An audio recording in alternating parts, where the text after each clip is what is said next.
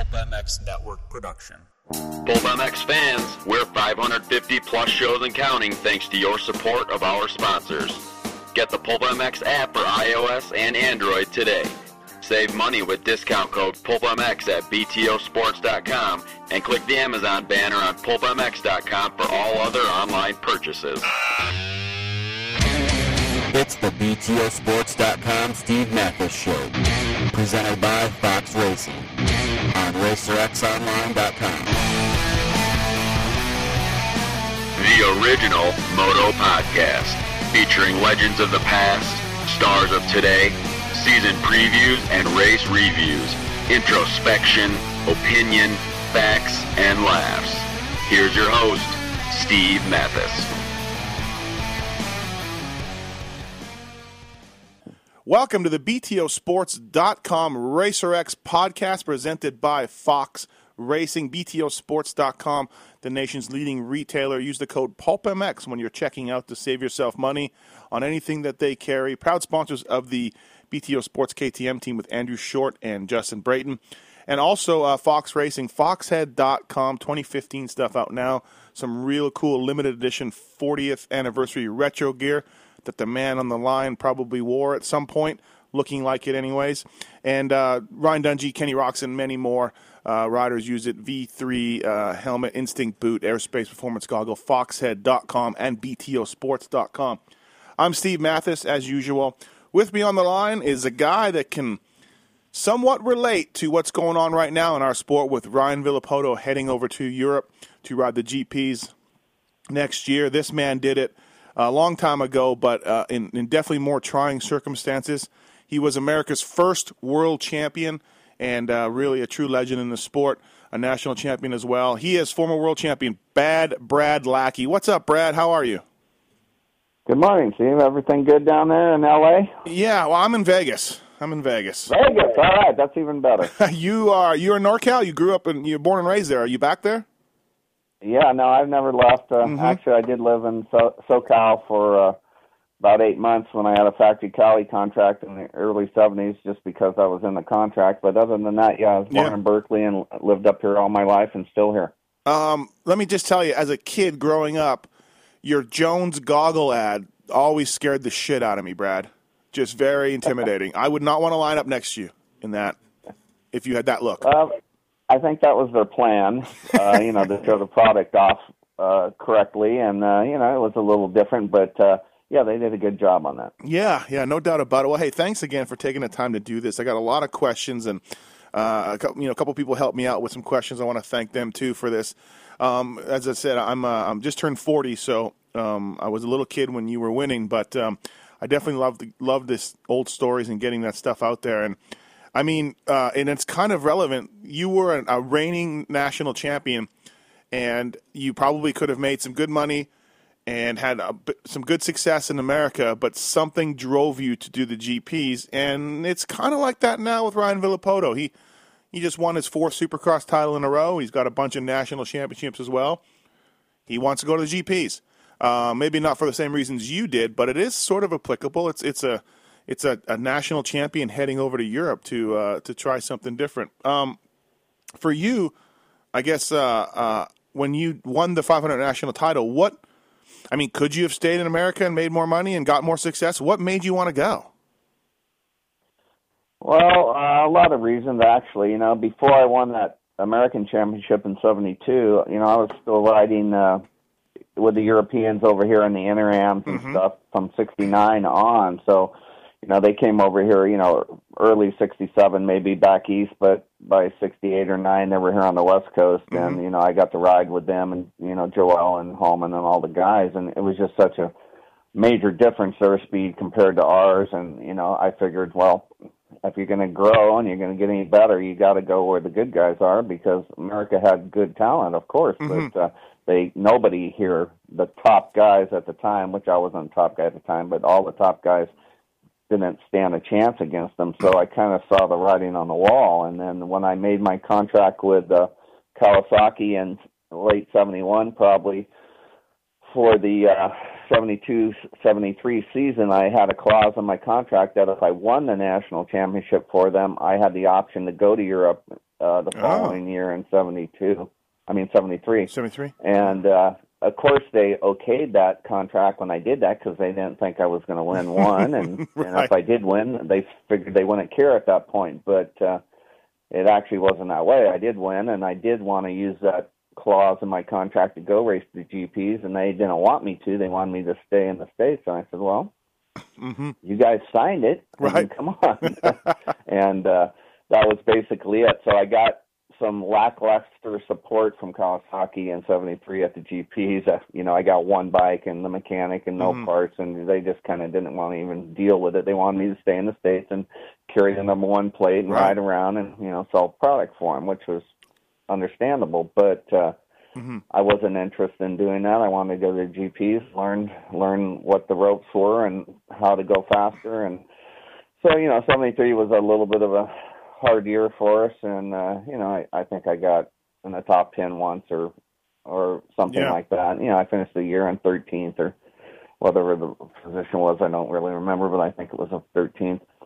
And uh, you know, that was a learning experience. Mhm. I already been to Europe a couple times at, with CZ and Czech uh, training camps with Marty Tripes and a few guys, and you know, so I already kind of knew a little bit about what was going on, but uh, You I were didn't uh, understand.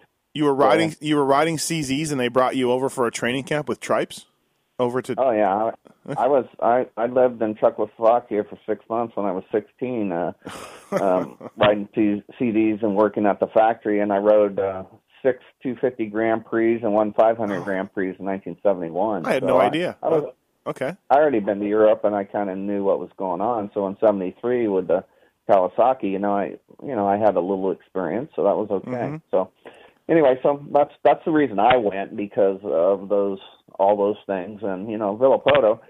I you know I have I can't speak for him. I have no idea why he's going, but I would assume a little bit that you know after winning as many championships as he has here, you know, Mhm. and you know I only won one, and I wanted to get better, and I'm sure he's not going there to get better. He's going there to prove a point that uh, all the championships he's he's won here in Supercross. Obviously, he's good enough to win indoors and outdoors, so he's Mhm. great on any type of terrain, any type of track, and uh, he wants to maybe I don't know if he's thinking about retiring. Uh, why not add a world championship to your belt as you're getting out of the sport? That's a great move. Yeah, he's he's done. He said after after 2015, win or lose, you know. So uh, something tells me he's going to have a little more support from Kawasaki than you did, though, Brad. Just a little bit. Let's see who, who sponsors the series over there. Um, it, it is a monster series. Oh yeah, and who does he ride for? Yeah, he rides for Monster. Ah, how about that? Um, so hey, when you were in Checo, when you're 16, 17 or whatever, that is it communist then? Is it? It would be right. It would be full. Oh yeah, Yeah. It was full blown communist. You know, when I got there, um, you know, I didn't know anything about political Right. Upheaval in the world. You know, I didn't know anything about communism or anything. I, you know, I didn't even realize that Czechoslovakia was communist, and the bikes were, in this case, you know, communist built motorcycles. You know, that was something that didn't really come up here in California much. Right. And uh, when I was leaving, my wife said, you know, be careful. You know, you're going over there to this place and all this stuff. And I'm going, what? What? I mean, what could happen? Are they going to try to keep me there? And she goes, well, yeah, that's what they do sometimes. And Yeah. I'm going, oh, I'm just going to ride some motorcycles, have some fun, no big deal. Mm-hmm. And uh, I flew into Austria, and uh, a guy came and picked me up at the airport. And then as we get close to the Czech border, they have these giant hydraulic um, bars that go across the the roadway at an angle, so Yeah. that there's no way you could possibly ram it and get out. It just Right. leads you right into a big chunk of cement, and you'd crash. You know, and they had dogs and, and mirrors under the cars and checked everything Jeez. you brought in and took away any Western magazines or anything that actually had any anything in it, advertisement or showed Mhm. people that you know there was an outside world to their world. And uh, Right.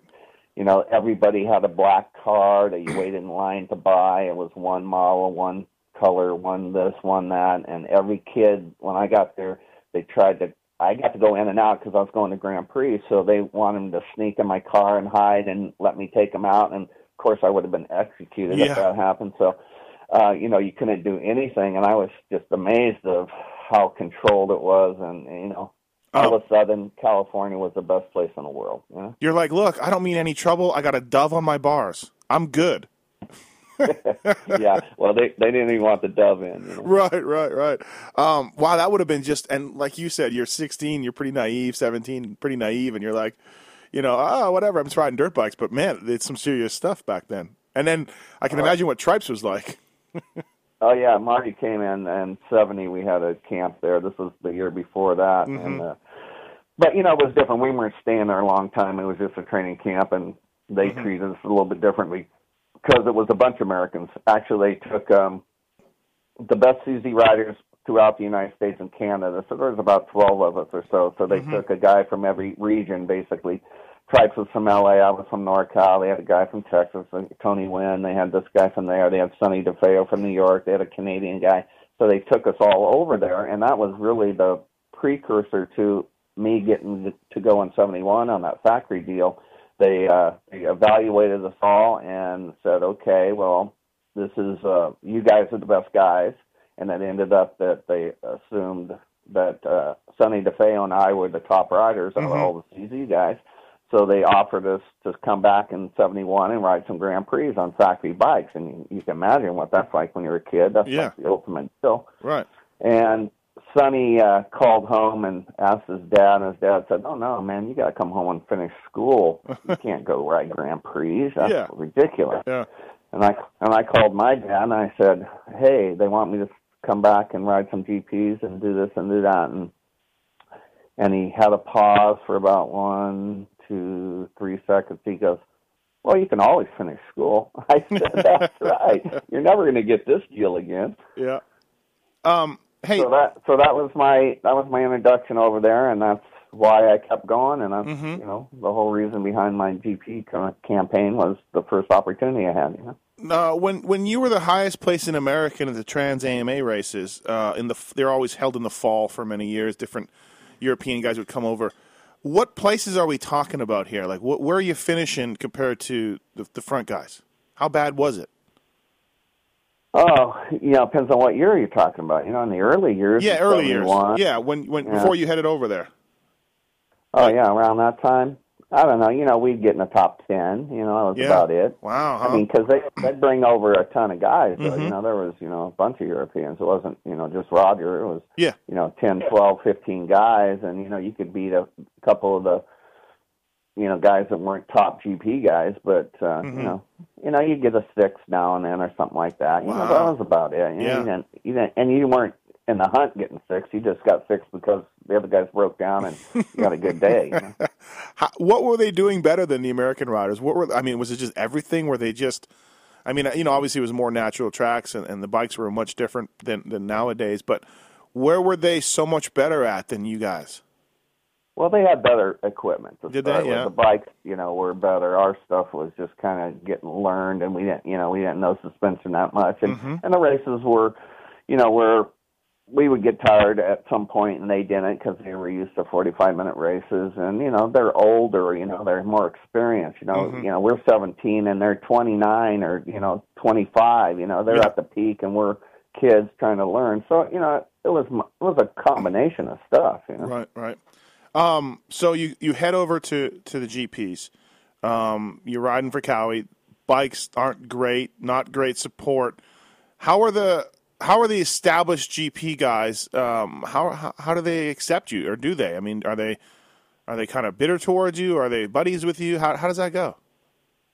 Well, you know, like I said, I, I met them already quite a few times Mhm. at some of those GPs earlier, at the Trans Am earlier, and the Interams earlier, so I knew a lot of the guys. So, Okay. you know, the Czech Czech guys, they didn't speak any English, so you couldn't really communicate with them. The Russian guys, same thing, you know, but Yeah, yeah. Uh, the Belgians and the English guys were my buddies because they spoke English, so Right. I hung out with them, obviously. And you know, Banks and Bickers and all those guys, they were all doing GPs at the time, and Yeah. they came to the states prior to that, so I already knew them, and Yeah. and uh, so I had friends that way, and and and I was not a threat by any means, so I was the cool American. If they hung out with me, it was just as cool for them as it was for me, because Yeah. you know I wasn't going to take away their trophy or their money. I was just a kid trying to you know survive and get in the top ten, and so I was no threat. So I was a you know a friend of everybody that uh, could speak English. Yeah, yeah, really, right. Uh, when when I head over to uh, uh, Europe, I go over there three, four times a year. I've been there for many, many years. A lot of the riders I talk to and the mechanics I talk to, they're all like, "Hey, I want to go to America. I want to. I want to do the series over there. I want. I love California. Blah blah blah. They love America. They want to come over. Almost, you know. And there's a lot of them that tell me that, you know, and they ask me questions about that. Now, obviously, the you know the leading motocross riders of the time were all based in Europe, but was there a sense that they loved going to those Trans AMA races and they they loved going to America like there is now? No, I don't think so No. because uh, it was the end of the season. They already did 12 Grand Prix Right.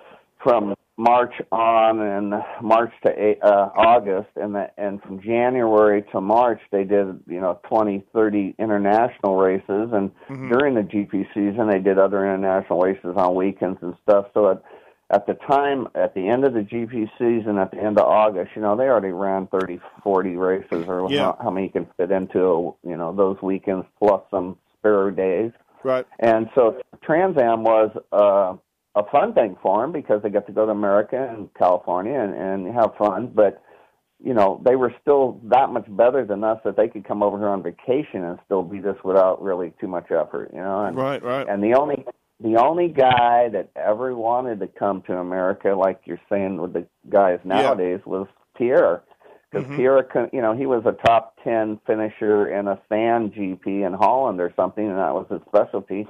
And you know, he he that wasn't getting paid. He wasn't a GP guy, but he was still pretty old and wise and smart, and he was smart enough to come over here and take all the Americans' money, you know, and that was his little plan. And he Right. was the only guy who wanted to do it. The rest of the Europeans thought America was, you know, not something to even think about because it was easy to win and there was really no no top side to it. But Yeah. Pierre as a guy that wasn't a GP top guy and he had nothing going on, he could come over and become a hero, make a lot of money and go home, you know, and that's Right. what he did. So I never realized that he wasn't that great in Europe. Obviously, he was a good rider and all that, but I never realized he wasn't. You know. No, go go on that Racer X archive thing or whatever that's called, where it shows all the should, yeah. re- results and all that stuff, and check out Pierre before he came here. Yeah, Yeah. he's not a top guy. Right. Um, uh, and so it's uh, after the crappy first year, uh, well, middling first year, I should say. You switched to Husky. How'd that happen? How'd that come about? Well, my contract with Kawasaki was seventy two and seventy three, so it was up anyway.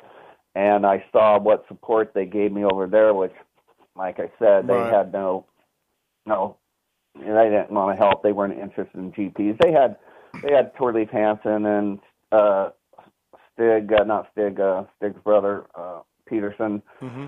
Ole and a couple guys riding Cowies in the GPs, and they, you know, they were happy with that. The factory was, and I was riding for a US at that time, so they they didn't want to commingle with the Japanese involvement. So it's kind of like this is our side, that's their side. So I had no support, and I could see that if I made a contract with Cowie again, I would be just destined to be in the states. So Right. uh, I looked at all the European teams, and Heikki was one in on Husky, and it was you know pretty much a not a trick factory bike. It was almost production with a few mm-hmm. modifications, and I just thought, well, man, that's got to be the best way to go mm-hmm. because of those things. And if it's that good as a mere production bike, it'll when it, it'll be even better, you know, with a few mods. And and they're serious about winning Grand Prix, so I mm-hmm. contacted them and uh, made a contract with them, and that one was for seventy four, five, and six, and uh, I won my first GP on a Husky at Luxembourg, and you know I had a good I had good times with them, um, pretty much the whole time because they had training camps too that they taught us more about getting in shape, and we'd go to Sweden every year, and they had these brutal training camps in the snow and ice, and uh, Right. really, really uh, fine tune the training aspect of my career, and uh, and that that helped a lot too. And you were teammates with Heikki Mikkola. Um, yeah, yeah. How was Heikki, you know? how was that? How how was he always again uh, before my time a little bit, but always a you know a very scary looking man. Uh, did you get along with him? How was that? I'm sitting in my office right now, and I have a giant uh, 20 by 20 photo of Heikki staring at me. Um, right. See? Yeah, he, Yeah. no, he's a, he's a great guy. I mean, he's uh, of course he's intimidating, you know, with the way he looks, and I mean, he's from Finland, and the, and you know that's that place is covered in ice ninety percent of the time, and you know he just is so tough because of his environment and brought up, and and all this training and stuff that he did at these husky camps with us. And you know, you just look at him and you go, "Man, I could grab an ice pick right now and stab him in the face, and the ice pick would probably break." You know? Right. Right. um, and and did you did you get a raise on your Cowie deal, or how was the money and, and all that? I mean, I know you were looking forward forward to the bike and all that, but how was the money? Was it any better than the Cowie, or did you take a hit? You know, I I don't remember that. I do know how much I got paid on the Cowie Inn. I think I took a hit uh the first year or so, but then you know it, it it went up the next year or two because I was doing good in the GPs, and I and I, you know I had a I I got I brought something to the table for Husky too because I'd raced in the Trans Am and Yeah. and a few other races here in the states and do good on the bike. So you know they got both sides of the pond. You True. know, so I was riding for the factory in Sweden, but on the other hand, I was helping the American side too. So you know that that gave me a little bit more push and a little bit more money on the on the True. contract end. I uh, I encourage anybody to who's listening to this if you haven't seen the documentary One Chance to Win, it's about the 75, 76? Um, fi- 75. 75, 75. 500 national championship that you come back from uh, Europe to race the last few rounds, and uh, and uh, Karsmakers is in it, and, and a bunch of uh, top Americans, and some some guys lost footage, and man, what an what a really cool documentary! Uh, that was awesome. That was pretty cool. Yeah, that was uh, that was a great uh, little series. You know, Yeah. and this was when they're they're phasing out the 500 class in America. They only had five rounds Mm-hmm. of 500 nationals. I mean, that sounds kind of ridiculous now, but they were trying to. I don't know why get rid of the 500 class, just the 125 and 250. I mean, maybe going more towards Supercross and all that. Yeah. But uh, I was uh, I had one one good guy at the AMA that you know kind of liked me and understood what I was doing racing GPs, where Mhm. a lot of them didn't you know care or didn't really understand it. And uh, he said, Brad, if you the last GPs in Luxembourg at this date, if you come home, I'll adjust the schedule as much as I can. But you know, I think you're going to miss two rounds. But right now, Weinert won one and Grassi won one or something. If you win the last three races, you can be national champion. I said, all right, I'm in. so I came home on that Husky and uh, I won the first round, and then the second round, uh, I got a flat front tire. And I was still gonna. I won the first one. And I was gonna win overall because I had to win all three races to Mhm. to take the points and win. You know. Yeah, to have a chance. It's a it's a really Yeah. cool documentary. Wow, is it ever neat? Yeah. And then Pierre ran into me and broke my shifter, so I didn't win the second race, and then I owed him one for the third race. And if you see the film, you can kind of figure that out. Figure it out what happened. Yeah, it was it was it was pretty cool. Um, hey, at this time, like Was that the fastest? Was that the fastest husky you ever saw in your life, or what? yeah, really, right? Hey, they're, in fact, the Hondas down the straightaway at will. You know. um, yeah, they're back now. Husky KTM bought them. I don't know if you heard that, but they're basically Yeah, actually, um, I loaned that bike to Husky. It's down in L.A. at their at Oh. their showroom. Oh, That's cool. Twenty-five bikes in the movie. oh wow, that's cool. Um, Yeah. did you when Supercross came around and what was Supercross 72? 73? The first Supercross? Uh, Tripe, Tripes won the first one and seventy two, I think. Yeah. Did you ever do them? Did you ever do any? Were you thinking that, like you obviously were when you were in Europe, you were hearing about this stuff growing and growing, and what's your thought? What were your thoughts on that new uh, new format called Supercross? And, and and did you race it at all, or did you have any desire to race it? No, I rode the first few. I rode probably the first three at the Coliseum. Mhm. Uh, um, I think I got second once. I mean, that was about it. I, It's it wasn't really my uh, my thing because I I'm kind of an open class rider and and big track rider. I need a lot more space, so I'm not real good at the finesse end of it, what you need for Right. supercross, you know, on a tight quarters. Mm-hmm. And uh, you know, I didn't really didn't want to ride it, most of them. And uh, Goodwin, which was promoting the races at that time, you know, he needed me because I was a big name in Europe and in the states. So I was the only guy American to get start money for those races. I think I made him pay me to come, so I did ride them. But uh, Yeah. you know, I didn't really have very good equipment. And when you ride an indoor on a Husky that's made for the desert, it doesn't turn. You know, it's not real good on the inside tight tracks. So Mm-hmm. you know, there's a lot of things. That's why I like Ellis on the Can-Am. You know, they adjusted the rake on that thing, made it a little short, little baby, and then turned on a dime, and you know, the, you know, it got specialized really quick. You know, Right, you needed right. special bike to ride indoors versus outdoors, and Yeah. at that time we're just riding our outdoor GP bikes, and you know, they don't work on a Right. something like that. So. Um, when you were heading back uh, around this time back to America to ride the Trans uh, AMA races, uh, you, Marty Smith, Bob Hannah, these guys were kind of the kids now coming up. How'd you get along with them? How was that? Um, did you see potential in those guys? I mean, did they did they even know what you were doing? Um, talk about that a little bit. Well, you know, Marty'd been around for a while. Hannah was a little bit later than that, but um, you know, I don't think so. You know, GPs. Marty went over there in '77, I think. Seventy-seven, I think. Yeah, yeah, Was it '77 when he went? I think so. Yeah, we did both of them. I think it was seventy-seven. Yeah.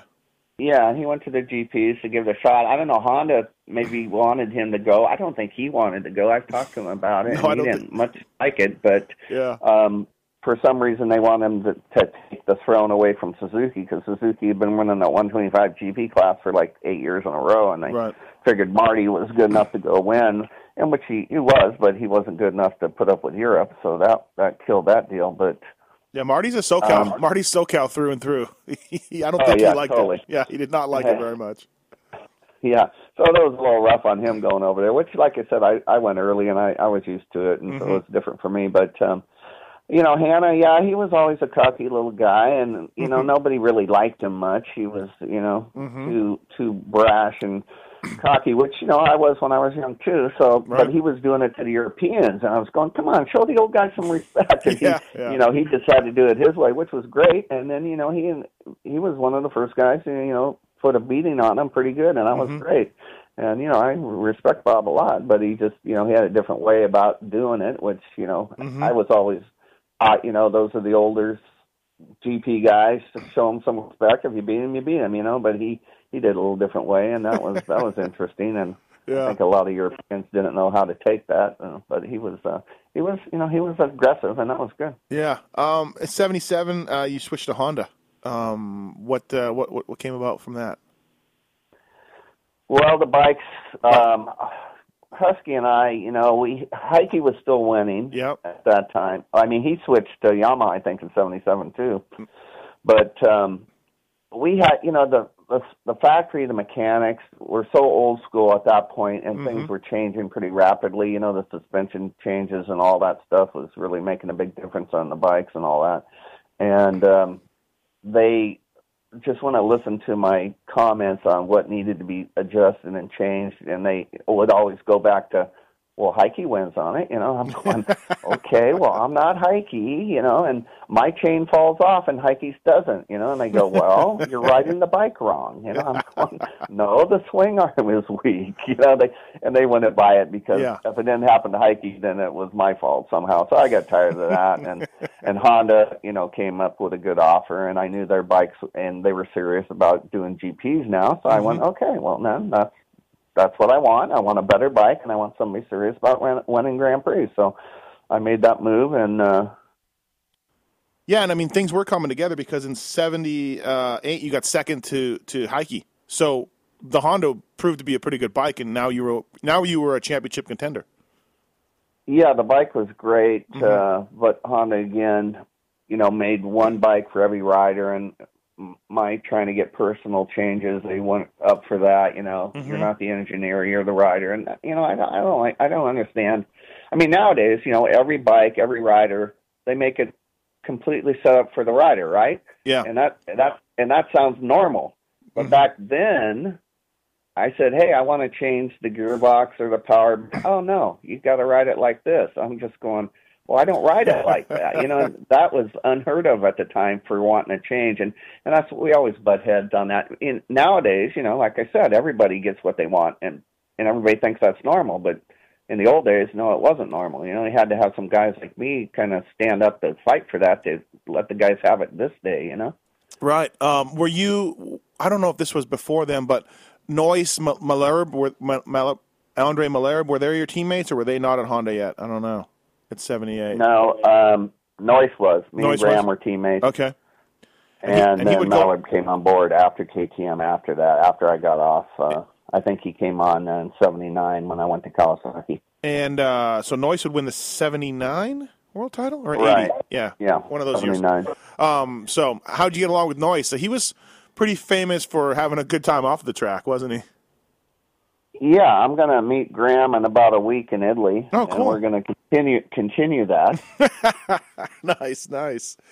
Um, that's good. Yeah, that's kind of good. Uh, he, he's there's some legendary stories. I know an old English mechanic that uh, was around then, and uh, yeah, he said noise Noyce was out of control at some point, but hey, he won a title. So Um, yeah, no, he he did good that year. He was very consistent, which is unheard of for him. But he did. Uh, um, he had a great bike, and I switched to Kawi, and I won more races, but my bike broke down every week, and so Yeah. he ended up winning the title. And you know, he was very consistent and and perfect during that season. He Mhm. didn't screw up when he needed points. He got them. He didn't go crazy and try to win a race when he could get second or third. He he had a great year in '79, and that, you know that, that Oh. was a good thing for Br- for England too because they hadn't won a title in forever. You know. yeah, so you were one and done at Honda. You were you were. Uh, No, I was 77 and 78. oh, okay. So two years at Honda. Sorry, and um, Yeah, I was I was the only guy to ever quit Honda. I think yeah, really, right? Well, you kind of everybody else got fired. I was the guy that resigned. right, right. Um, and it's kind of the same way now, a little bit. You know, Honda's just got that little mystique or whatever. They haven't won a title over here for a long time in America, but they're still factory Honda. You know what I mean? They're still Yeah. still that way. Um, hey, all these times, look, you're you're a young American guy. This is not. There's no internet. There's no. Uh, the airplane travel isn't you know perfected or whatever. You're driving to these races. There's communist countries, Checo, and these things. In all your time there, I mean, did you have some sketchy off-track moments where, like, you were in danger or you were scared? Or I mean, I couldn't even imagine Europe back then. Um, yeah, a couple things. You know, they're um, the fans are pretty serious. You know, like Mhm. for example, um, Grant. Speaking of Graham, uh, in eighty in seventy nine, when he was going to win the championship at the last race, it was Luxembourg as usual. Right. They always put they always put it there because the Belgians are in the hunt and they want to have it on the home, home turf. Mm-hmm. And um, in '79, I already knew that at that point that I had, didn't have enough points to win, and Graham was still fighting uh, maybe uh, um, Malherbe or I forget who at this point for the championship. And so they did our practice times, and Mm-hmm. as usual, Graham was probably second or third in practice, but you know he got 15th. So um, they gave me my fast time, which I was the fastest, and gave me. That's how you go to the gate, right? So Yeah. so I go pick the best spot on the gate, you know, Mhm. which is where everybody wants to be. Right. And then Graham comes out 15th because they screwed him, like always. and I, I back my bike up and I give him my spot Yeah. and then they come running over. They're having a heart attack. They're pulling their hair out. They're screaming, yelling, waving flags, having you know just a complete conniption fit. And I said, "What? I changed my mind." Yeah. And uh, so then Graham goes on to win the race. Yeah. And then in- in '82, when I was going to win, Yeah. it was the same scenario. Nothing had changed. I Uh-huh. was fastest, and I got 12th in timing. Oh yeah. And Graham gave me, Graham gave me his spot. nice, nice. I didn't know that. That's a part of motocross history I didn't know. So Yeah, and then and then I told Graham, I said, "Listen, if you get in front of Vromans, Right. don't go away. Just kind of stay there and don't let him pass you. So because I'm going to be hanging out in the back, so I don't get killed, right?" right, And he goes, "Yeah, no problem." So he's just kind of up there riding around with Vromans nipping at his heels, and they a spectator breaks his arm. Jeez. So yeah, yeah. So that's the way the GPs used to work. Yeah. Anyway, Yeah. and then I have my children with me when I'm there, and the fans get pissed off, and they throw a coke bottle at my kid, almost hit her in the head, and it breaks on my motorhome and just misses her. Huh. You know, stuff like that. And then one time I was in my motorhome, and you know, motorhomes over there they didn't have them very much, and they're big and awkward on Yeah. small roads. And, Right. and uh you know i'm not fast everybody drives a hundred miles an hour in mercedes you know so i might have cut somebody off trying to get on a freeway or something and the guy's Mm-hmm. yelling screaming flipping me off i said pull over you son of a bitch let's go anyway so we pull over and stop and this guy doesn't jump out of his car he leans over he opens up his glove box he puts slowly puts on a pair of gloves, Oh shit! and I go, "Oh, just kidding. Okay, I'll see you later." Oh, yeah, You know, like wrong guy. things, Right, There's right. things. I just, I just like you know, there's, there's soldiers, and it's just, uh, yeah, it's very scary uh, time in Europe. That's in certain countries. You know what I mean? Oh, when you when you see a fourteen year old with an Uzi and he's in Right. control, yeah, that does scare you. That's what I'm saying, right? Um, Yeah. So uh, you're at you're at Kawi in '79, and you win more races than Graham, but the bike, you're back to the Kawi bike problem again that you thought you left in uh, 70, 73, but uh, um, uh, and so then and then uh, uh, you're a couple years at Kawi, and then you're on Suzuki, and that's where you eventually win your world title coming through. Um, I want to get to that world title season in a bit here, but was there any point, Brad, in this ten year quest uh, for a world title where it got hard where you want you said that's it i'm fed up with it the, the politics the bureaucracy the the bike problems. Um, i mean were there times where you were like I, I just want to throw a towel and go back to america? Or was it just you know just a, a, a determined quest to get this world title? Or how how how close did you ever come to turning around?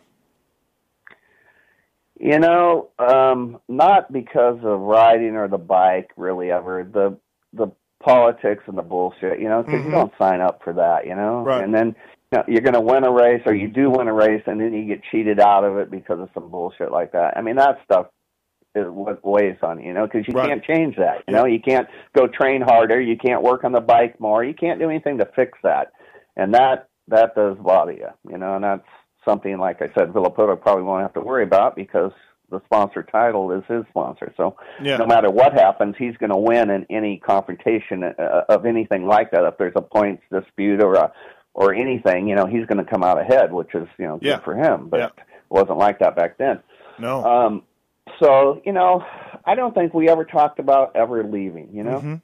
I think what we talked about was after we won, where we're going to go back. You know, Right. And that was that was something we talked about, but that was about it. would you uh, you would obviously go back to california norcal uh, for the for the winter and all that before the season how how long would you stay in europe for Well, every year, nine years out of those ten years, I would leave for Europe on January first Oh, okay and and be in Belgium or wherever I was based out of, Mhm. mostly Belgium, and ride international races and and test the bike and do development for those four months before the GPs, and then do the four GPs. And other than coming home for U- United States or Canada, mm-hmm. that was basically the only time I'd come home until August. So, you know, January through August, I'd be there, you know, through the winter, which was, you know, pretty tough. And then um, the last year, because we were developing the Simons Forks and some other products on the uh, on the bike, yep. we we chose not to go to Europe early and ride all those nasty frozen races and all that stuff, and we stayed home and rode the Golden State Series and developed the Simons Forks here in the states because Steve, you know, he's from up north here Yeah. too, so we you know had to be close by him to make changes and get everything right, and uh, we shipped the bike over, and we didn't show up till the week before the first Grand Prix, so we did it completely different the last season. Now, I you know I don't know if that really made that much difference. It made a lot of difference in development of those forks, and those forks made a lot of difference in winning the championship. But Mhm. uh, you know that was that was a different a different ploy, just to yeah just to switch it up yeah come in a little bit more refreshed and uh, you know and, and have our bike a little bit more dialed in. Uh, let's take a quick break here on the uh, BTOsports.com RacerX podcast presented by Fox Racing. And use the code PulpMX when you're checking out at, B- at BTOsports.com and Foxhead.com for the latest, greatest Fox gear.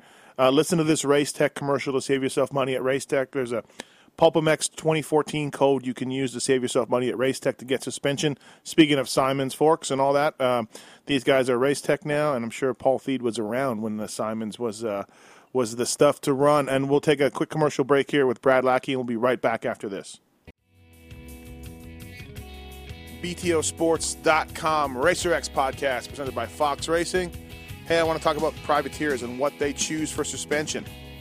Yeah, that's right. Some of the top privateers, most of the top privateers out there, choose Racetech. Long been supporting the world's fastest privateer since 1984.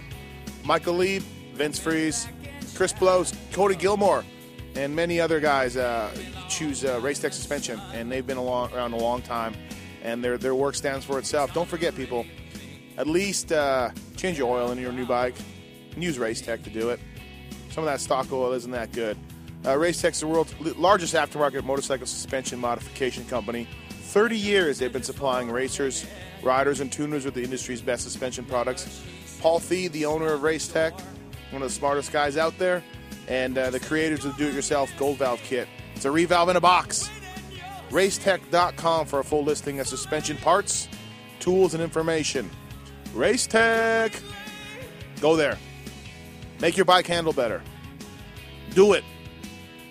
Racetech.com. Thanks for listening.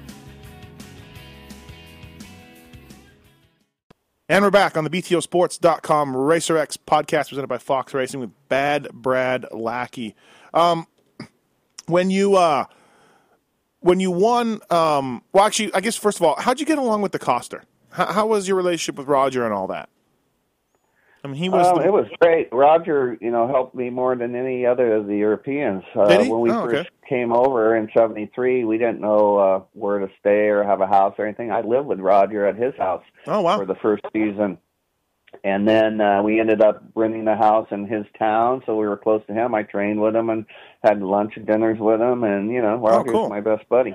So you still we see him? At, his we were just his 70th birthday party the other day. Don't tell anybody he's 70 because nobody Yeah, would know. I But know. um, that was great. It was fun. Oh, so you came down for that? You came, you came down here Yeah. for that? Oh, wow, that's cool. That's good to hear. Um, uh, you uh, so that's good. So Roger was, I mean, obviously, you know, he was a big reason why the Americans uh, got good at the Motocross of Nations and things like that. He was a big part of that, and he he helped shape the Honda bikes and the Honda over here. But it sounds like he always had an open open uh, arms for American riders. If he was buddies with you for that for that long. Oh yeah, no, he he he he cares about the development of the sport and seeing you know in America what potential there was. That's why he came. You know, I mean, first time he probably came because he got paid or something, but then after that, you know, he made friends here and he came to that Trans Am after a whole long season, just like I said, from January to August of GPs and this and that to come to the Trans Am and you know still put on a good show and see everybody and let them see him and you know he has uh he has roots in California and you know he's he's uh, Yeah. about the sport, not just about racing or just about being a team manager. So uh, you switched to Suzuki in '81, um, and in '82 you win the you win the world title. You you you go up against your teammate Andre Vromans um, in '82. He's a Belgium guy, really good in the sand. What was that like? With I mean, I don't know who owned your team or how that went. Obviously, he's a Belgian guy, and some people wanted him to win. I imagine. And, and was there any uh, tomfoolery stuff going on back then?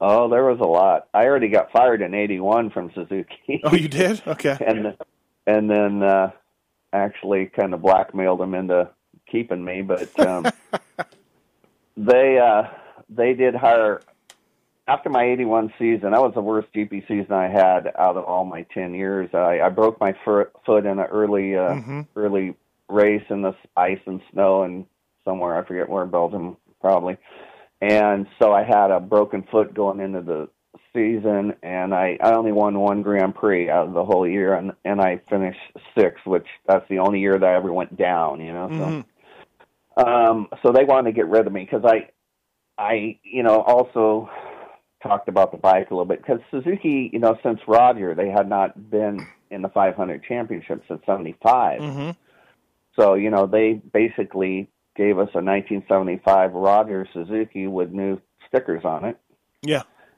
and I said, "Dudes, this this is not happening. You guys don't realize what has happened in five years in the 500 class. You know, no, they're no longer running 370s; they're running full 500, two Right. strokes, and da da da da da. And you know, they didn't like anything I had to say, and I had a bad season, so they went, "Okay, well, you're fired."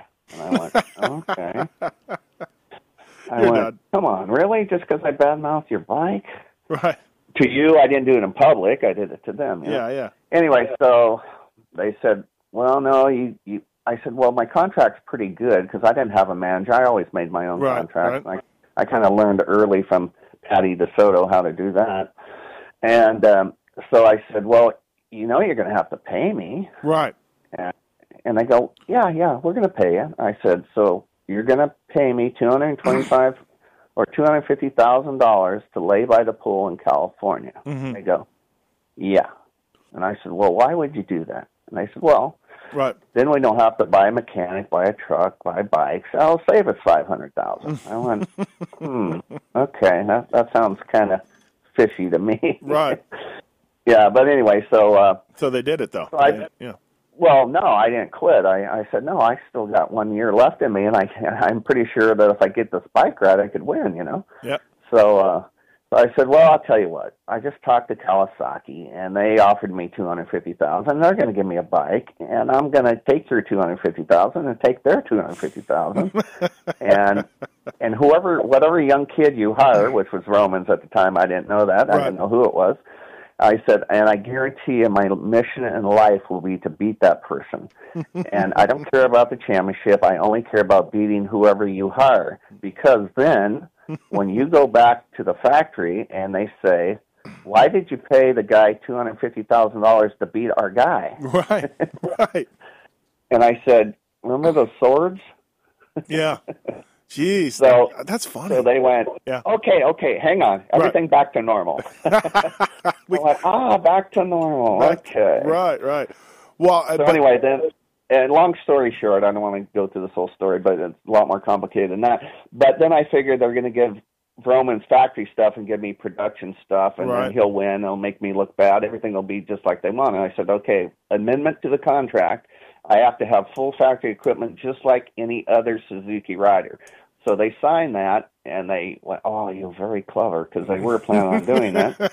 And so I got the same stuff, and they once they tell you they're going to do something and find it, they'll do it. So I got the full factory equipment, just like Vromans, but they did want Vromans to win to make them be right in their decision. Yeah. So it was still my goal to beat Vromans, and it happens to be that while we had this little fight, Suzuki got first and second in the World Championship, won the Manufacturers Championship, won every GP that there was except for maybe one, Mhm. and you know they're the winners of the whole dispute. You know, Yeah, so it, yeah. it worked out for everybody. You know? and they were still winning 125 world titles too, and they had Geboers, I think, in uh, 250s. Yeah, Geboers won the 125, and that damn Laporte kid screwed up the 250. Yeah, because Jobé, right? Yeah, he, he beat Jobé. Um, Yeah. uh, yeah. Wow. So the, yeah, so a lot of lot of things. So when you put on the Simons upside down stuff, are they are they telling you you can't do that? Are they okay with that? That's fine. Oh no, no. They, I had a couple little things that were on the bike, and that was one of them. And uh, Right. yeah, they said no, take it off. And I said, wait a minute, slow down. This was at the first Grand Prix, and uh, I said, check the practice times. What's the practice times? Oh, Lackey son, you number one. I go, yeah. And you want me to change the bike and take that off and take that off? Right. If I take that off, then I'm not number one. Then we don't win. I said, do you want to win or do you want to lose? And they say, oh no, we lose. I said, well, you can lose, but not me. Sorry. so I left everything on there, and that's you know that that was I was already fired the year before, so it didn't make any difference to me. I knew I was fired at the end of that year, so Yeah, yeah, yeah. You knew you were out. Was the uh, was the Hondas? I mean, for many many years, Hondas, especially in the 500 class, their, their bikes were so good. In the early 80, 1982, 1981, were they still as good? Were they still superior bikes? Like, how was the Suzuki itself? Do you feel? Well, you know, like in '79 when Graham won, if I would have Mm-hmm. stayed on Honda, I wouldn't have broke down, and I would have won the championship that year. But Right.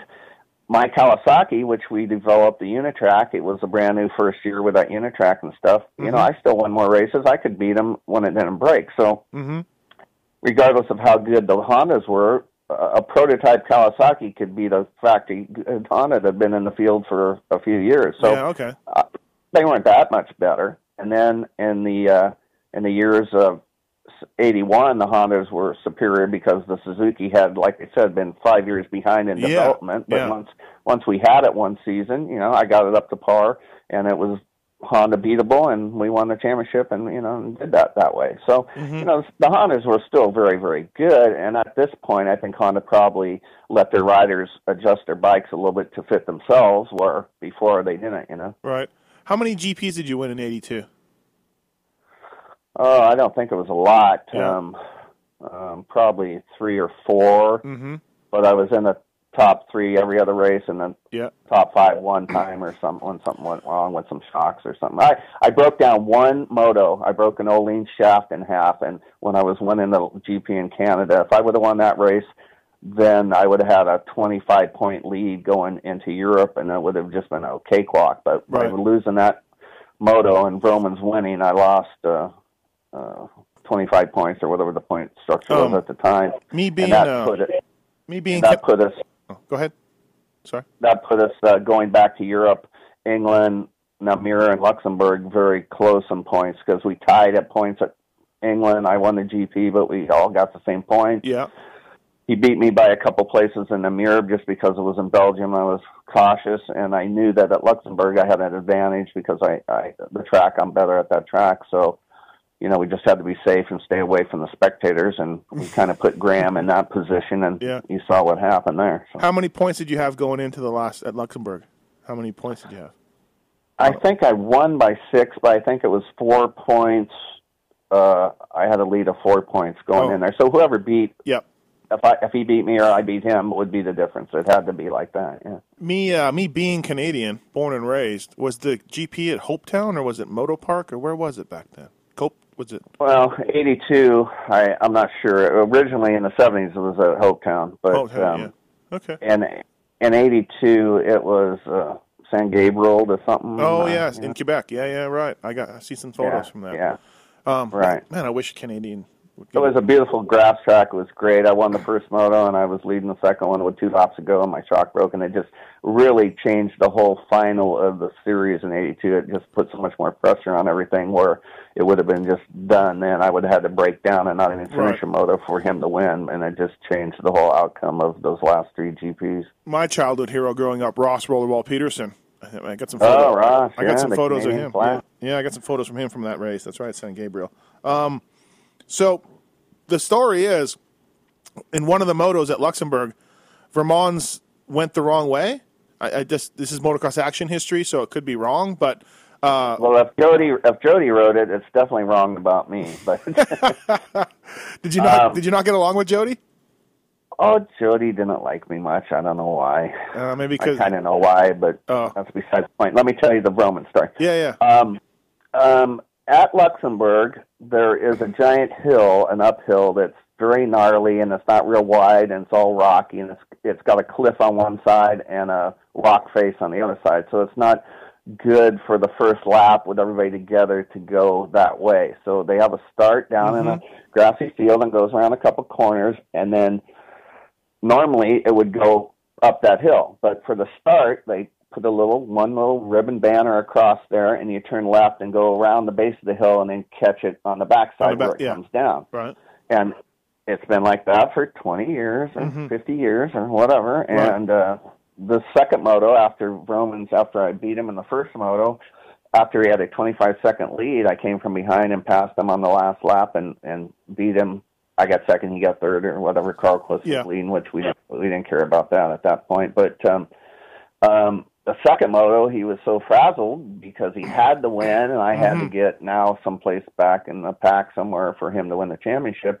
He got the whole shot, and then forgetting that you're supposed to go around that hill, he started to go that way, and and like I said, it's just Yeah. one little piece of you know ribbon or banner, and he uh, realized that, and he slid down and he crashed because he knew he was going the wrong way. He just braked too hard, and he got back up and got back into the pack in like fifth or sixth or seventh or ninth Yeah, in yeah. the top ten someplace. Right. So yeah, he made a mistake. He lost the whole shot, but he was still in the hunt right out the gate. The first three turns, he was in the top ten. So Yep. you know that really meant nothing to the overall. If if you Well- can't come from the tenth position on the first lap in forty five minutes to win a race, then you're not going to win. You know. Well, the fact that you caught him and passed him late, you know, in the first moto too, kind of tells you you were on your game. Like you said, you liked the track. You knew you could beat him there. Um, yeah. So sec- second moto, I just rode around and kept him three or four places behind me, and that was all I had to do. So. Did you get along with him, Andre? Was he a nice guy? Was he? Yeah, no, Yeah. no, he's a good guy. I Yeah. mean, you know, we just rode for the same team but separate factories. Yeah, yeah, right. Separate deals. Um, Yeah, so you know, we didn't spend much time together. We didn't train together, or we didn't spend any social time together. But you know, he was a nice Mm-hmm. guy. He never rode dirty. He rode right. You know, and and you know me too. So we never had any problems. You know that would be the only way you have problems. Like me and Malherbe, he's you know he's dirty ass rider. And Yeah, what you know, happened you have there? Problems with those guys. What happened to you and Malherbe? What what what? He's just dirty. He just didn't like the way he rode. Yeah, I mean he took me out in '80 in the first turn intentionally, and it cost me the championship in 1980. You know stuff like that. Yep. Stuff that will kind of piss you off. You know. Right, right. Um, did you? Who won the world title first? You or Danny? Was it you were a week ahead of, or was he a week ahead of you? How'd that work? Now, see, if you talk to if you talk to Jody, he will spin that and say Danny won. But Okay. in reality, I won two weeks before. All right. Um, and so either way, America from not having any world titles has two in one year is uh, remarkable. Um, Yeah, yeah. I mean, I I never really had much time to pay attention to Danny's uh, Yeah. progress in the 50 championship. Other until the end, I knew he was in the hunt and could win. And uh, he was at Luxembourg actually when I won because he Oh, had a cool. week off, yeah.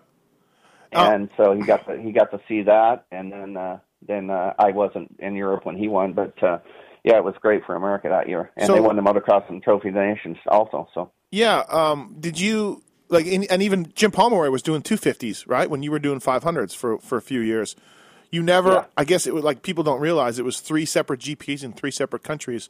Um, did you ever, you know, talk to Jim much or Danny at all? Did it, was there much interaction?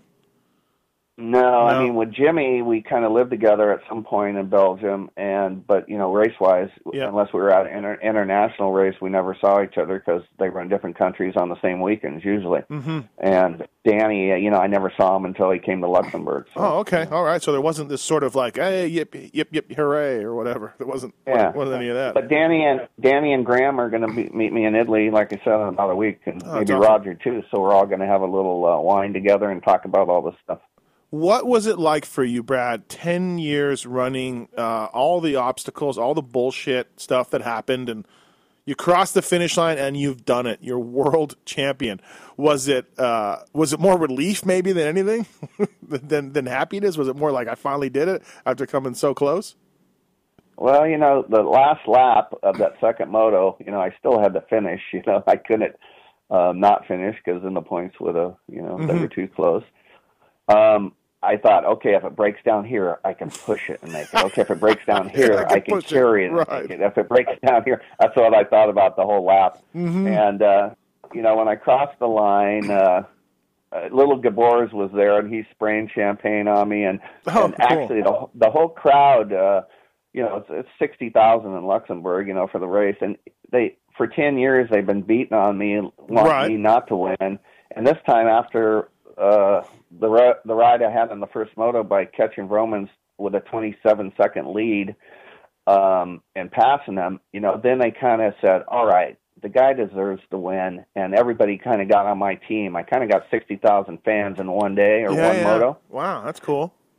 Yeah, it was really cool. So, you know, everybody was happy that I won. And so that's what really amazed me that, okay, now I'm not fighting them for this championship. I'm now they're on my team. And Mm-hmm. that was pretty amazing. I was very, very excited about that. They're coming at you after you win. You're like, don't break my arms! Don't break my arms! Yeah, yeah, kind of. They're all lifting me up, Right, trying right. to steal my helmet, and you know all that stuff. You know that was good. Yeah, no, that's that's awesome. It's it's so it's so great to to finally had you have you win. You know what I mean? I mean, can you imagine, Brad, if you'd done all this and you never won? Like what your sort of career or mindset might be? You might be a little bitter. You might be, you know, a bitter guy. know, I don't know. I I don't really know. You know, I, I know I wouldn't be as happy with myself. I know that. Yeah, but, uh, yeah. Yeah, I mean, you know, winning a national championship is okay, but you know, if I would have stayed home, I would have won, you know, multiples. Yeah, uh, you yeah. know, and w- would that make any difference if I won one U.S. championship or three or four like Gary Jones? Would I feel any different? I don't think I would. Right. But I think I would feel a lot different if I didn't win the world championship. Now, so you like as you've detailed, as you've chronicled, you were out at Suzuki, win or lose. Those guys were over you, and you were over them. But you win the title. I mean, was there any talk of uh, of of you coming back with the number one plate for them or with anybody? I mean, we know now you never defended your title, you hung it up, but was it close to coming back, or were you? I mean, again, I'm going with motocross action history here, Brad, so I apologize, Yeah. but. Um, you know the, the the what what I've read is this you wanted crazy money and no one wanted to pay you but how did it go down No, no, that that was not the fact. I mean, the money was maybe a little bit more, but uh, Oh yeah, you won the title though. So the, yeah, the the situation was at that time. Remember how we just got through this recession? yeah, At that time, 82 and 83, we had the same recession as Yeah. we just went through. yep, So the factories were not spending money. Uh, Honda had a full boat of riders, Mhm. and they kept that team. Yamaha had one rider, Carlqvist, out of Mm-hmm. Amsterdam distributor. Kawasaki had one rider, Thorpe, out of the England Distributor. The factories were spending no money. Suzuki quit yeah, because you know they they planned on quitting, win or lose, I think. But now they beat Honda and they won the 125, 250 manufacturers. You know they won everything. So when they went and played golf, Mister Honda and Mister Suzuki, he got to go neener neener, and Right. they were happy with that. And so the all the factories were no options, you know, because Mhm. Yamaha I had no money. Honda had a full team of ex champions and champions hmm and uh, and Suzuki quit. So okay, what's left? There's KTM yep, and there's some Italian guys and and this and that. So I went, okay, what's my chances of winning, keeping the title on a KTM at that time or a Cagiva, Cagiva, or, or whatever, you know? Yeah. And it's pretty weak, you know? Yeah. So I'm thinking, all right. I'm not going to win because I'm going to have bad equipment or I'll be developing a bike again, you know, for a whole season. So um, I said, all right, so pay me a million dollars, which at the time, you know, I was getting paid two hundred fifty thousand dollars, you know, so it wasn't that far of a stretch. and with bonuses and stuff, you know, I made over, you know, five hundred thousand. yeah, So you know, it's a million bucks, big deal.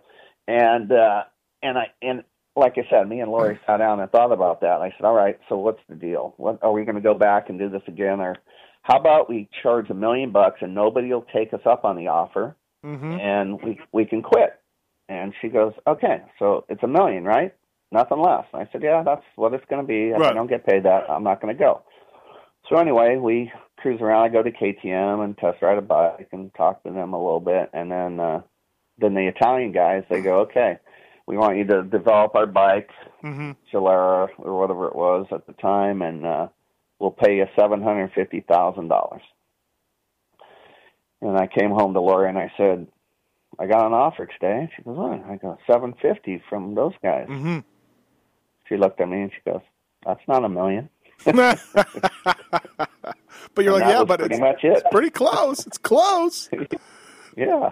um, um, so that was it. Yeah, it was. Uh, uh, you were done. Um, did you think Well, about? I rode the USGP. Right, I rode right. one GP with Yep. the number one plate. So you know, Yep. I, I retired the number one plate. I'm the only guy to ever do that. So Yeah, for I don't know sure. if that's a if that's a, a good thing or a bad thing, but I did present it in America for the one time that it was here. Yeah, you went like five six or something on a Yamaha.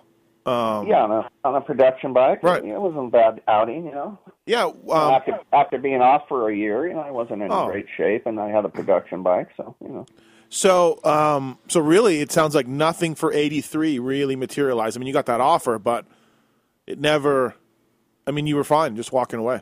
Because I mean, Yeah, I would, that was kind of that was kind of the plan. I was thinking about maybe putting a team together and riding in the states and some nationals, but then that kind of went away quickly because it was a recession. Nobody had any money. Yeah, yeah, it was it was a tough time. Gas prices were through the there was a gas shortage at some point, and yeah, it was a tough time. In America. Jobs jobs uh, jobless rate in America were, was pretty high back then. Yeah, Um, I mean, it was the worst time in the world to look for a ride, basically. yeah, um, yeah, and, and and and so the USGP at Carlsbad. Um, did how, what'd you think? Were you happy? Was that was that a good? Was a good good way to kind of go out your last race?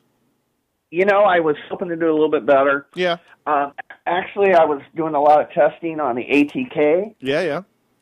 and I was planning on riding that there, but uh, at the last minute, it needed some changes that the guy that owned the company couldn't afford to do. He needed to change the frame and get it higher off the ground. And you know, I had faster practice times on that ATK than I did on the Yamaha, Yeah. and I I wanted to race it there, but it just uh, the he couldn't make the changes, and without making those changes, I knew I'd be handicapped. So I, Yeah. I the Yamaha, I, I kind of was as my backup plan. I was testing that against the ATK and times and stuff to see Yeah. really where where that bike was, you know, as far as getting around that track. And uh, and so you know, last minute I had to switch to the Yamaha, which I wasn't really prepared on, and the bike wasn't much more than a production bike with a you know with some good forks and a shock or something. Yeah. You know, so and you know, Carlqvist won that GP on a factory bike, and you know that was good. You know, I dialed with it, raced with him a little bit, and you know, like I said, I was a year out, out of shape and a bike, unfamiliar bike that was production. I, you know, I you know I would have liked to got third instead of fourth or fifth, but you know, Right.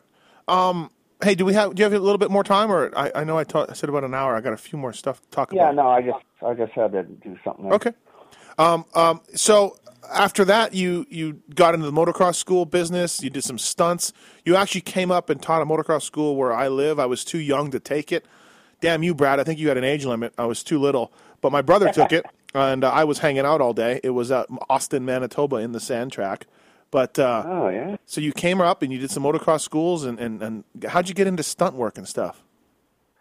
Um, a guy that um, is a Northern California guy was the top stunt guy in the business at the time, and uh, and one of the other guys that uh, was a motorcycle guy. He was a stunt coordinator in Hollywood, and so they got a hold of me and wanted to know if I wanted to do a, a, a CBS movie, some stunt work on it with a bunch of racing involved. So I said sure. So I went to Texas and and met this guy and uh and then he immediately he he's from NorCal, so he knew all my career and stuff. So he immediately told everybody in the business that I was his cousin. So from then on, every time he got a job, which he was a top stunt guy and they had to have him, he says, "Well, I'm not hiring signing on unless you hire my cousin Brad, and he's on too." So Yeah, yeah. I, I worked I worked for you know almost 20 years on all the big movies with Yeah. every big star you name it. You know Now, for doing you know other than motorcycle stuff, but a lot of motorcycle stuff and then, Yeah. you know fight scenes and this and that. And it kind of at that time,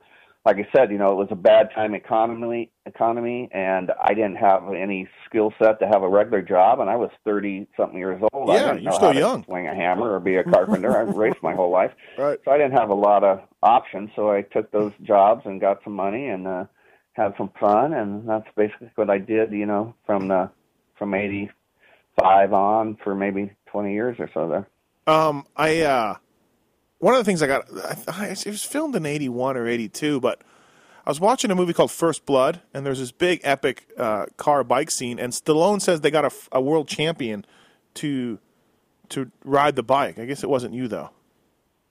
No, I wasn't in that. I Okay. didn't- I've never worked with him. All right. I mean, everybody else, but not What was- Stallone. What was kind of the coolest thing you did in stunts in the movies? What was, uh, or you know, anything that people would find interesting as far as? You know, hanging out with Arnold and uh, Russell Crowe and Denzel and Mm-hmm. uh, you know, um, and uh, Kurt Russell and all those guys. I mean, they're all kind of characters, so that's kind of fun. But Yeah. um, I don't know. The biggest, I, I mean, the biggest. I I played Michael Douglas's double in the game with Sean Penn. You Oh yeah, see that one? yeah, yeah, great. Yeah, I was the guy in the taxi that went off the Oh okay. And so anyway, you know, and I was.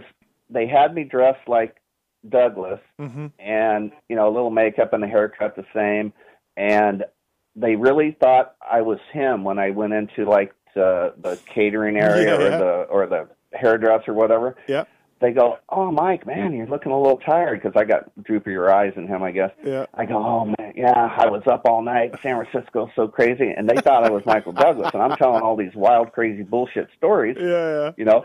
And then the next day, it's in the tabloids.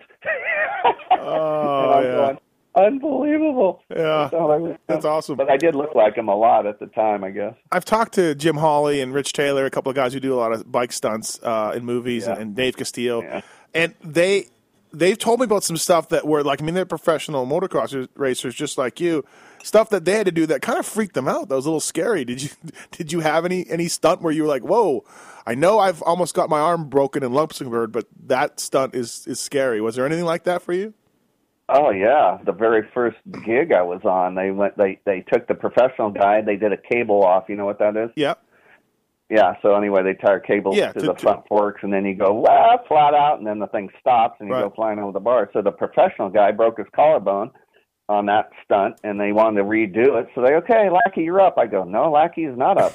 Those other guys are up. That's what they're here for. I'm here to be pretty and do some r- cross ups. I'm not here to Yeah. kill myself. So Right. uh, you know, I almost I basically got fired from the first job that I was on because of that. But then after that, you know, I did some I did a Harley cop bike laydown in uh Village of the Damned and I did some big Harley crashes on Escape from LA. So, you know, those were okay. You know, you Yeah. slide a big Harley down and blow up and uh the guy hits the pyro when you crash into the building or the tent. So, you know, you know, I shot my arm off. I got a scar on one arm from the Uzi fell down and Oh. went on my arm instead of across my arm. And you know, they don't shoot bullets, but they still shoot fire. You know? Yeah. Yeah. A few things like that. But the first one, the cable off thing that I turned down, was the one Was- that probably would have hurt me, and I didn't want to do. So yeah. You're like, uh, yeah, I'm out. Um, yeah.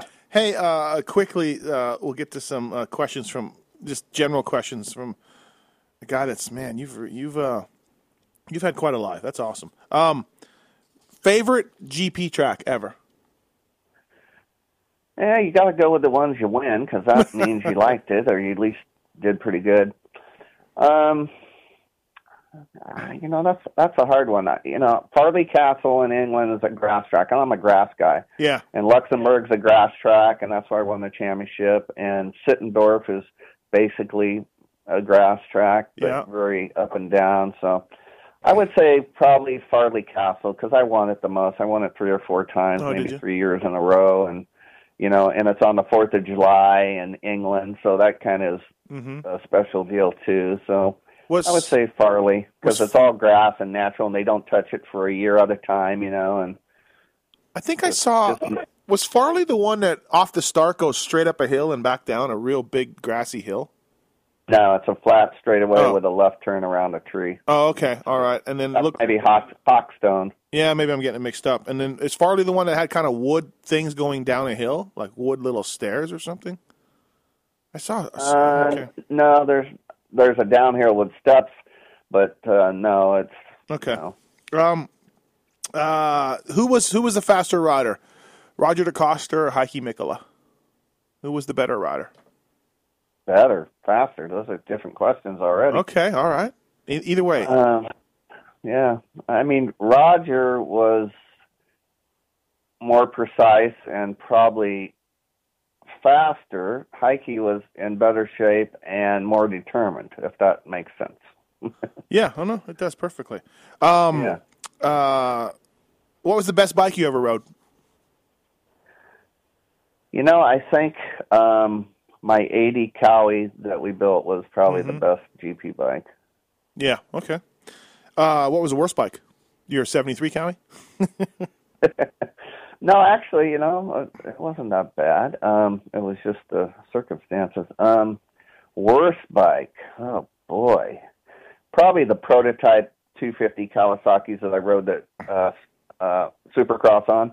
oh, okay, yeah, yeah, yeah. they Um, were just street street bike motors that they put into a frame, and you know, that's I mean, at that time, that's you know, they didn't even have a motorcycle company at the time. They were just building stuff, you know. What was your best race ever? Where was it? Was there a day where you were just untouchable? Is there anything that comes to mind? Well, you know, there's those days that you win easily that you know you don't even think about, and they don't seem like work. Yeah, there's a, a few of those, but I would have to say the first moto in Luxembourg because we had a, a specific plan, and I knew the spectators were going to get involved, and I couldn't afford that, so I had to let Vromans win the race or lead the race, and me be way back. So um, the whole plan of that day was to we we had a chart. We knew exactly how much time I could make up on any rider at the end of a 45 minute moto. Oh yeah, yeah, really? Yeah. Oh yeah, we had a complete graph, and uh, depending on who was leading, we we knew exactly how many seconds I could make up per lap on any rider in the field. So Vromans' numbers were six or seven seconds or something per lap at the end of a 45 minute race because they're tired and I'm not tired. So um, we let Vromans get 27 seconds lead on me with five laps to go. You really I broke. caught him and pa- and I caught him and passed him. You really broke this So I would down, say that was that was probably my best race. and when it really counted too, right? Well, yeah, I mean that was the whole Right. point of all that graphing and Yeah. figuring out and psyching and putting Graham in the way of the of the broken arm and me not, you know. Hey, were, was there any chance you were going to be on the 81 or 82 Des Nations teams? Were you ever contacted? I mean, were you ever thought about? I mean, I know it was an all Honda deal and Roger kind of put together, but No, AMA didn't like me much because I went to Europe. I guess I don't know why, but Mhm. um, I was I was I was the instigator of actually put together the first real team, the Mhm. '72 team, with Pomeroy, me, Jones, and Hartwig, and we Mhm. got seventh in the sand and and Holland, which wasn't a bad No. performance for for a bunch of kids. And Yeah. then uh, and then we got second in '74 at Sweden to the host team that won in Sweden, which that was our home track, and we couldn't beat Aberg and and those guys on their home track, but you know we got second in you know in '74. So yeah. and then after that, '75, I think I might have rode uh, the two a trophy or something. I have a gold, I mean a bronze medal here from one of those, but uh, hmm um, yeah, I have a silver one from the '74 and a bronze, I think, from the 250. So out of the three motocross trophy nations that I rode, I got podiums two out of three. So Yeah. we did okay, but they never ever asked me to go. No. Okay. Um, well, obviously, we know about DeCoster, and we know about Mikkola and these guys, but was there a European rider that maybe we don't know that much about uh, over here in America um, that maybe you think should get more respect from uh, the media, the press, the fans? Somebody who was, you know, a really great rider? Yeah, but they're old guys that you know nobody knows. Like who? I mean, like uh, Arne Kring. I mean, you know, he Oh, yeah, you're right. I don't know that. and and Sylvain Geboers. I mean, Sylvain, without Joel, Sylvain would be five, six times world champion. He Oh. just happened to be there when there was a Joel there. You know, you got to think about the years when you get this. Yeah. Yeah, It's like over here, say Villopoto. If he checked out, Millsaps would be five times champ. You know. Or, or the, the classic example is Windham versus Ricky. You know, uh, Windham. yeah. Yeah. Exactly. So you know, those guys just having the year that there happens to be the dominant guy. You know, you know, it doesn't mean they're second best. It just means, man, they got a, they have a bad year that just happens to be that guy's good year. You know. Right. Hey, when you were done with the when the world title and everything, were you able to walk away with a good chunk of money? Was it, uh, you know, did you you were able to put some away and, and you know, and, and be well, okay? it was it was right there, at, like I said, Yeah. and we talked about that recession, right? Yeah, yeah. So at that time, when I quit and everything, I owned 20 properties in Walnut Creek and Oh, okay. Northern California, and, Yep. and had just set up for everything working out pretty good the rest of my career, the rest of my life. And then that economy hit, and I lost every one of them Jeez.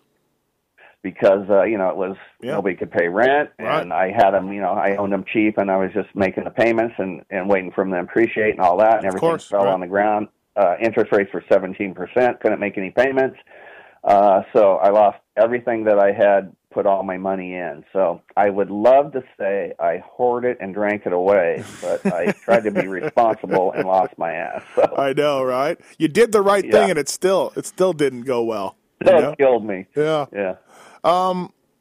All right. Well, hey, I think I think we're good.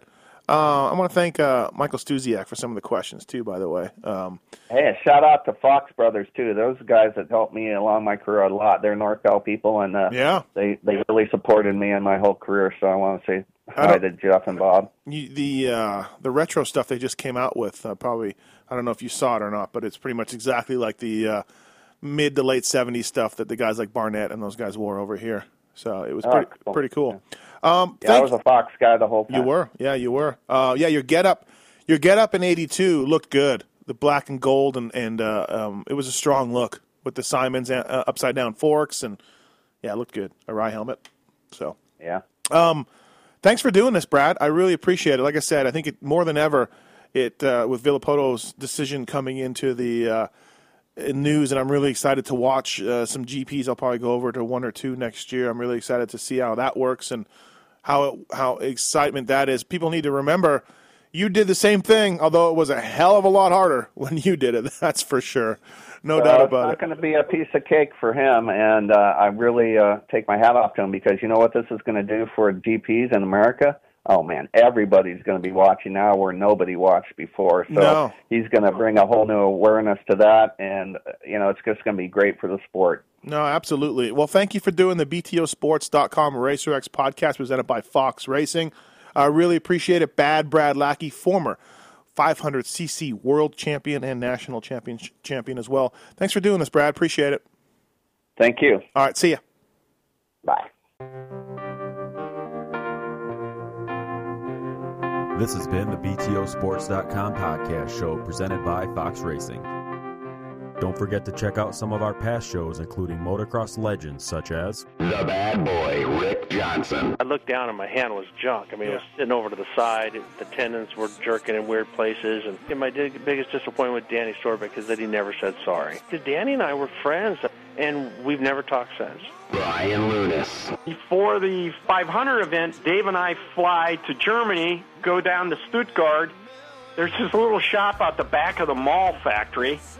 We get our cylinders, take them back, and you know off we go. And you know we ran Nikasil cylinders as a factory part for a handful of years before anybody ever saw it in production. Dave Arnold. And, and Magoo was all, you know how he did the big pancake thing, and right. and he's got the thing. He's completely laying on the gas tank trying to miss his tree. I mean, he would have gone even harder, jump farther if that tree hadn't been, you know, if, if it hadn't been there. The Hurricane, Bob Hannah. I love the guy. I don't dislike. I think he's the greatest competitor this sport ever had. That absolutely 100% in my mind. I firmly believe that statement I said about these modern day guys in Switzerland or Holland or Belgium on 45 minutes on the same bike. You're not beating Roger. Are you crazy? They're not doing it. If they think they're so much better nowadays than they were in those days, they're fools. They're different bikes, different times. The Beast from the East, Damon Bradshaw. it got to the point to where I didn't want to leave home. And once I got to the race, I wasn't into it. If I wasn't going to give 100%, I'm not going to take their money. The working class hero, Doug Henry. It was definitely an emotional moment for me, just thinking to myself, that's it, you know, and it's, it's amazing the stuff that goes through your head in a short amount of time of the things that, you know, that I was going to miss. The Dogger, Ron Lechien. Until you really open your ears and you want to listen to what they're saying, it's like beating a dead horse. I mean, you know, and I know from personal experience, did anybody ever sit me down? Of course they did. Everybody did. Pro Circuits, Mitch Payton. There's two ways to make the money. One is you can sign for money, or two, you can earn the money. I'm a high believer in earning the money. I think they ride better when they earn the money. Seven time Jeremy McGrath. I was so mad, like so disappointed and so frustrated that I pulled picked and I left. Every point counts. I could kick myself to this day for not just riding around in tents. It's been no problem. My my ego got in the way, you know. The O Show, Johnny O'Mara. Stuff that you could you'd sit there if you didn't even want to ride it, you just wanted to just look at it all day. I mean, I got a chance to test all that. I like that era I was in. I really do. Search Pulp MX in the iTunes store to enjoy these and over 500 more great motocross podcasts.